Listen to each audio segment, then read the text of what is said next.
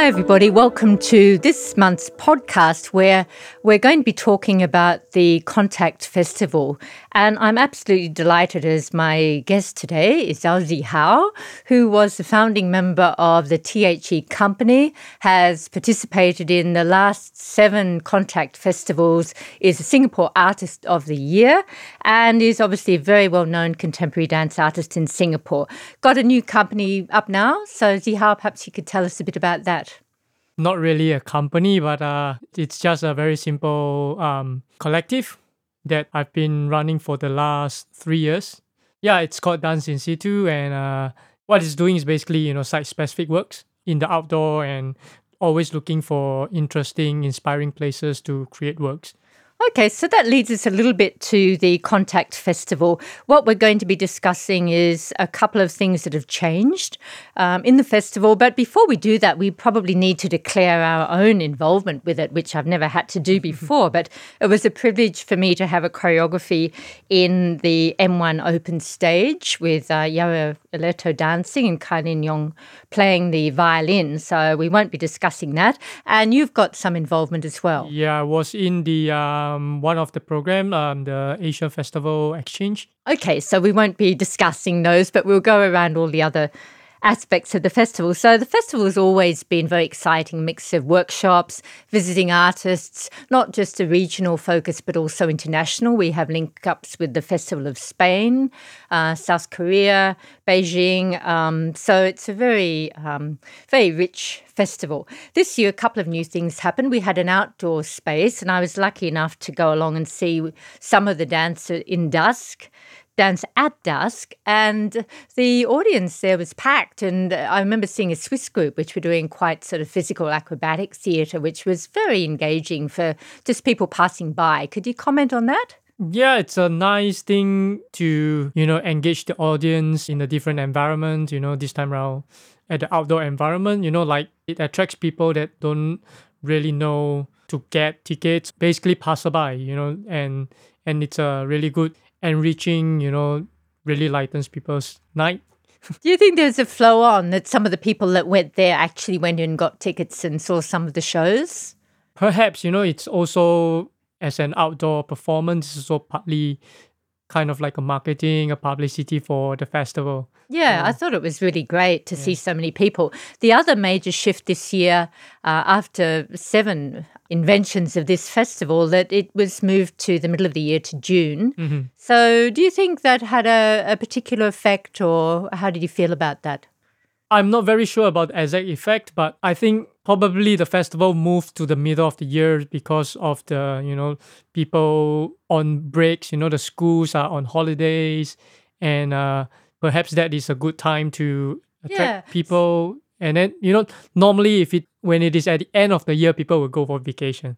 So, True. Yeah. So one thing that's coming out so far is it seems to be very wanting to be very user friendly mm-hmm. to reach out to not just the dance community but to a wider um, group of people, and also in terms of engaging the the dance community, there's always workshops, masterclasses. I suppose this time around there is a lot more, uh, unlike what it used to be. It used to be um, a lot of artists, you know, giving maybe one or two classes for the entire period. But however, this time it feels like there are a little less artists, but a lot more classes, meaning artists are, are giving more classes. Okay, so again, it's uh, an idea of spreading it wider so more people can participate and, yeah. and learn and work together. And I think what the festival does is certainly bring a lot of people together, a lot of regional artists and a lot of um, of dancers, choreographers, and the audience. I, I, went to several shows, and most of them were certainly very well attended. So it'll be mm-hmm. interesting to see the statistics that come out of that. So, one thing that changed this time diversity, which used to be a, a specific platform for local dance groups, yes. independents, and choreographers, was shifted to become a, a one off commission this time. Germaine Cheng mm-hmm. um, got that commission. So I wonder how that sort of went down with the local community. Any thoughts about that? In the past, it used to be that for diversity in particular, um, it was different companies performing However, for some reason, it became an engagement of different local artists. So it really depends on what people are looking for. And uh, I think there are good and bad aspects to the different formats. I think for me, I, I would still love to see, you know, different companies coming together. When I was with the company and I was performing in diversity, it was always a great fun because you get to meet and you know you are together with you know the really the dance community in Singapore and and you get to chat and talk with people that you seldom talk because of the working hours. Yeah, I think this is a, a very pertinent point, actually. How does the dance community come together? And is it actually the responsibility of a festival to initiate that? I mean, of course, it's not. It's a very generous thing to do, really. So, in the fact that they probably moved on to take other directions is is acceptable and fine. But mm. um, I think it is something that the Singapore dance community often talk about. Where are these opportunities to come together? Where are the platforms, and how should we um, work together more? Because always you're meeting dance artists, and they're always saying exactly this. It'd be great to meet other dancers from the other companies, and everyone's so busy and there's so much on that's difficult to do. But also with the Contact Festival, we have a couple of very important exchange programs. And uh, we weren't going to talk about the Exchange Festival, uh, Asian Festival Exchange, because you're actually in it. Yeah. But I think the principle of it we can discuss. I mean, over the years, that's been an important aspect of the festival. Why?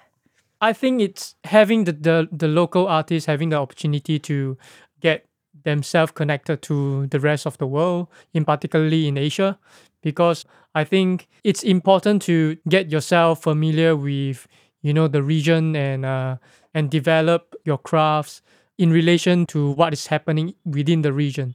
Otherwise, you know, the loss of connection and people are just doing their own thing and you know and also of course a big part of it is to really as much as you want people to know what you're doing, it's more important to to let people that are nearby, your neighbors, know what you are doing. So it actually involves a physical exchange, doesn't it? Where artists from Singapore going to these exchange places and then the work is done there, then it comes back. So perhaps I remember last year you were involved in this. So maybe mm. remember what you did last year. With... Yeah. Last year I was collaborating with a Japanese artist, Miwa Okuno. It was really interesting because um, Miwa, she has got a very identical perspective as mine. So I find it fascinating, you know, to somehow realize how works begin to appear. Huh. And then this time around, it's a, a lot more different. This time around with two Korean artists, which we definitely have got a very um, serious language barrier. And yeah, how do we resolve this issue? You know, having to collaborate and, and create something together. Okay, yeah. so it's a very rich creative experience, but mm. it's also quite challenging and confronting, and it really does make people aware that um, dance is an international language, which actually yeah. goes beyond words. And I think part of the Contact Festival incorporates that understanding in a way that is quite unique and something that's quite special in terms of creating a festival in Singapore where there are these connections and bonds that do go beyond language yeah. and, and I think what um, contact really does is besides you know attracting the audience, giving the audience different kind of show from the very um, established all the way down to the experimental. I think more importantly is that it has got this room for artists to communicate and connect and you know start to talk and indirectly steering the scene in a way. While I'm listening to see how I wish that everybody could see the body language going on. We've got snakes with the arms and points and all sorts of gestures which dancers do all the time when they when they talk, and it's a wonderful thing. And this is part of the way that we communicate as artists, which is exactly what we're just talking about. So we'll move on to Borderline. Mm-hmm. Each year, the um, Contact Festival has what we call the main stage production, which is where THE, the host company, collaborates with somebody or they create a, a main event. So this piece, Borderline, was actually two works one by choreographer of THE and artistic director Kwik Swee Boon. He did a work called Vessel, and the other by Ross McCormick called Area 2 or Area Squared, which was by a visiting company of his called Muscle Mouth, which actually incorporated an amazing musical designer that uh, created sound for the piece, Jason Wright. So those two pieces made up the program, and I think that they were quite different. I thought they were extraordinary the way that they contrasted. For me, the work by Ross was incredibly complex, was layered, was very metaphoric. It was really about the state of the world now. It was uh, there was uh, seemed to be somebody who is almost like a shaman, a ringmaster, Billy Kahavong who played this role as the other dancers were constantly being manipulated and moved around, and it was a very strong work. Whereas I found Vessel to be quite an instinctive work.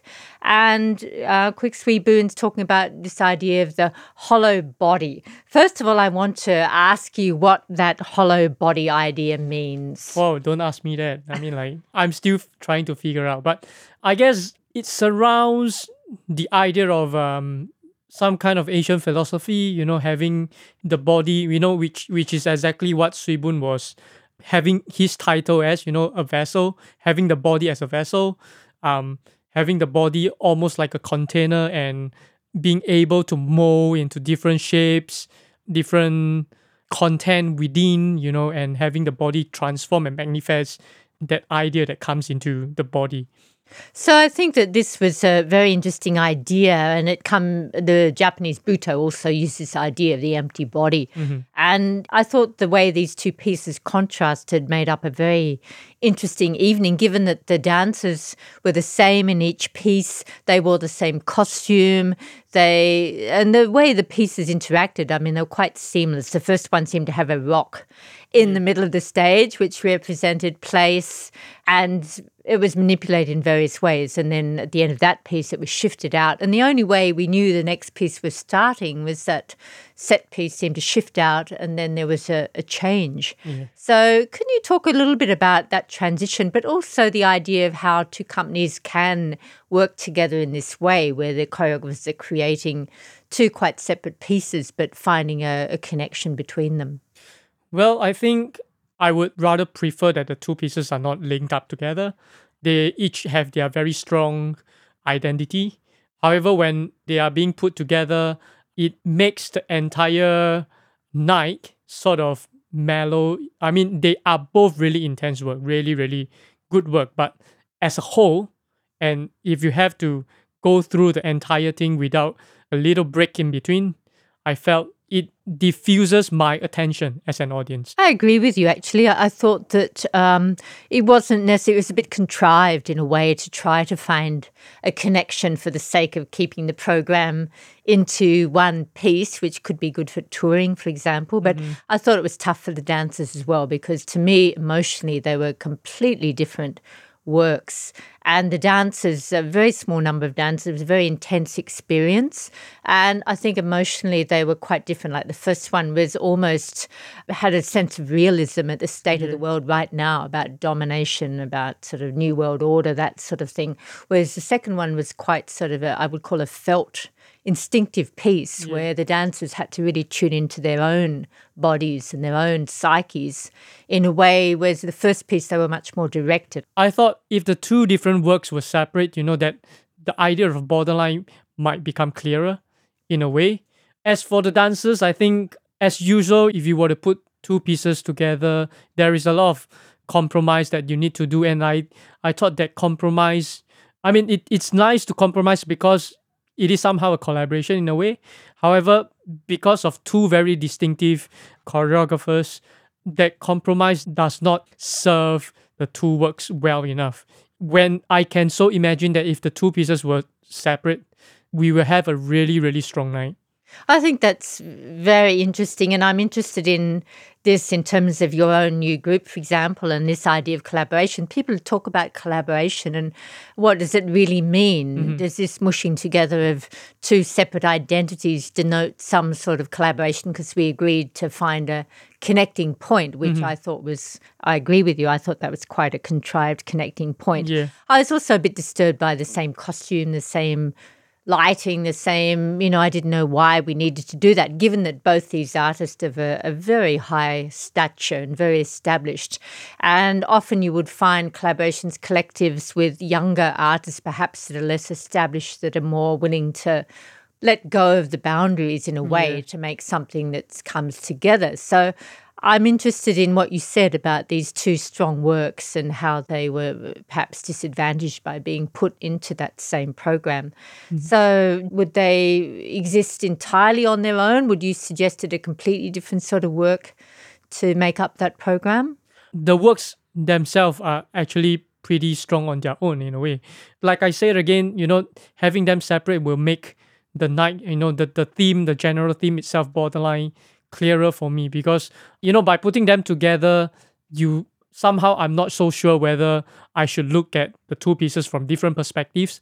But I think it will give me a clearer guideline to experience the entire night with two very different works and with a very clear view of two very different perspectives. Yeah. Yeah. Okay. So I think that what we get from the Contact Festival comes back to this in a way. There's a sense of generosity, of sharing, of mm-hmm. wanting to share, of wanting to collaborate. And I think that the decision is is this appropriate in this occasion? Does it work best artistically, or is it a compromise? Where are the borderlines, in fact, in terms of the working process of these things? Because I actually found Vessel to be quite experimental. To me, it was a mm. continuation of uh, Swee Boon's experimentation in this hollow body idea. Mm. And I thought it was disadvantaged basically to be having the same costume, the same lighting design, the same setting without a break, without a time to step back and reflect. And I also thought that the first piece needed a lot of reflection.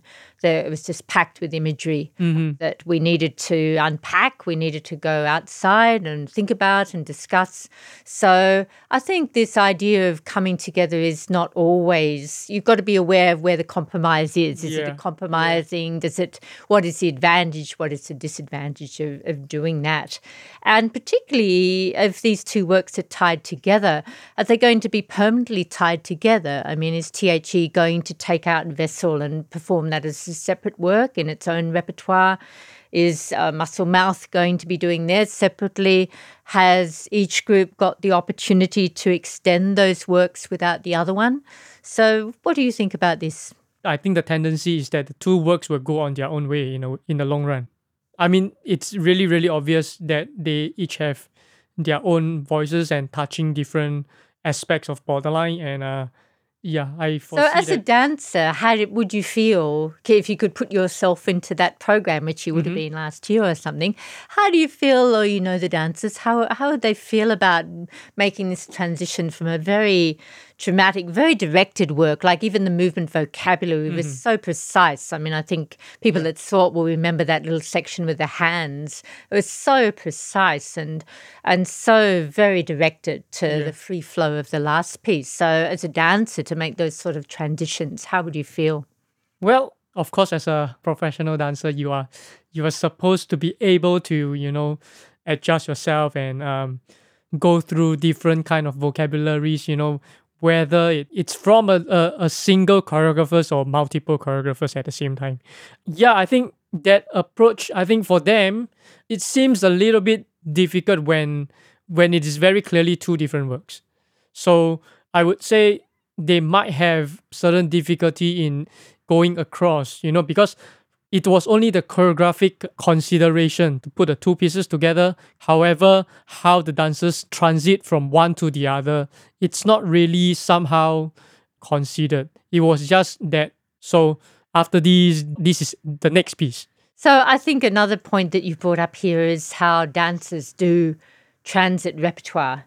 And it's funny when like when you compare it with classical ballet where the form of the dance, no matter what you're doing, whether you're doing Balanchine or Swan Lake, mm-hmm. or there is a, a codified form of dance which yeah. is set. So you the dancers can unpack that in a way when they're doing a new work. Whereas I think contemporary dance, you're working with ideas, you're working with new material, and mm-hmm. the, and you as a dancer have to interpret that material and it's not always the same vocabulary and you yeah, can be- see that in these pieces like the i think ross was interested in using very sudden movement very sharp movement very clear shapes and dramatic images, whereas Swee Boon's much more free flow. So I think physically for the dancers, that's a, a hard transition. I guess in contemporary, the vocabulary doesn't come because a choreographer chose to move a certain way, but it actually comes from the state of mind, you know, what the work is about. And therefore, that state of mind is actually what determines what you have to do physically. And therefore, the dancers really need to know, you know, what state they have to be in before they can execute the dance physically. Yeah, so I think it's interesting to think about this in terms of the difference between contemporary dance and perhaps ballet and other forms of dance, Bharatanatyam, some Asian forms that are, are very preset and they're preset emotionally as well. Whereas mm-hmm. I think one reason why the audience sometimes struggle with contemporary dance is they're, they're not sure where they should be with it, what they yeah. should be looking at, how they should be moving with it. And I think the dancers are unsure as well. And I think this is what makes it incredibly exciting and nebulous. And I love the way that it can go in so many directions. And I'm all for the audience having to try and figure that out for themselves, which they had lots of opportunity in this program. So, moving on from what you've just said, then we're looking at the thematic material of these choreographies, which were quite different. Like one I thought was quite ambiguous, just mm-hmm. this idea of vessel, which was very abstract, very open ended, very free for the audience to interpret it, I thought, many ways. Whereas I thought the first work was much more directed about the state of the world, about dominance, about different people taking over. So it really resonated with me, with certainly the current situation of politics and many things happening right now. So, in terms of the content of dance, how prepared do you think? Artists need to be on, on issues that they're going to express. I know with my own dance company, I was always asking the dancers what book they were reading. I was interested to know what was in their minds. Were they going to art galleries? Were they going to look at things? I, I mean, given that dancers are so busy, how do you think that they prepare for works that are very thematically based? Well, unless the choreographer's choreographic decision is really based on the dancers or you know the performers habits, you know, the performers' tendencies. I think most of the time for performers, I think for especially for contemporary performers, when a piece is so open-ended, it's just a matter of really setting yourself up to be open to whatever could happen. Because at the end of the day, unless you are really doing something that's really narrative, you know, otherwise to have a preconceived idea before you perform something, it might counter yeah, it might backfire. I think that's uh, that's a very valid thing to say about it can often be counterproductive and if you yeah. come with preconceived ideas about what you should be doing. So I think for choreographers, they can work either way. And I think that some choreographers really want the dancers to be informed. They might yeah. get frustrated if dancers aren't up to date with certain things that they want to look at in their work, whereas other people are much more instinctive. And I, I find that Swee Boon is a very instinctive choreographer that when I look at his work, I can see that there's space for the dancers to. Yeah, and to work. And I think the thing is, I mean, as much as you want to be open to, you know, allow your body as a performer to be open to any sort of interpretations, I think for the performers themselves, the preparation is really just to be really sensitive, I guess. You know, that sensitivity is what a lot of time what the audience feel, you know, from watching your performance. Yes, and I think it's also the way the dancers as a group interact. And mm-hmm. uh, this group of dancers, THE, had six dancers in this piece. And I think it really is so dependent on them feeling each other and knowing each other and their bodies and how they work together and how they interconnect. And that comes about through time and practice and in the studio together and working together. Another thing I want to bring in is the context for this work in Singapore mm-hmm. in terms of is it, we're always talking about the Singapore identity. What does that mean? And if you looked at Ross's work, for example, I thought that was quite a global resonance, what yeah. he was doing there. And perhaps because Swee Boon's was quite abstract, that perhaps hit that point as well. But do you have any thoughts about do you think these works could go anywhere around the world or would they be distinctive for one place or another? Yeah, I'm sure the works can go internationally. Talking about Singaporeans' identity, I think perhaps I'm not so sure what is really the Singaporean identity when it comes to dance. There are so many companies in Singapore and everyone's everyone's doing their own unique style in a way. So which one is really the representative style for Singapore. I don't know. Yeah, think, this yeah. is a good point to finish with, really, because we've talked about this a lot on the podcast. And in the end, people say it's the eclecticism which really comes together here that perhaps we're so open to all sorts of I guess I guess the identity of Singapore is how much the choreographers or the creators in Singapore are influenced by the local culture, you know, you know, um, going through the sort of lifestyle here and then from there creating works that might have hints of you know that that sense of taste of what Singaporean dance is about. Okay, thank you so much, Zihao. We'll stop there and it was just wonderful to talk to you. Thank you.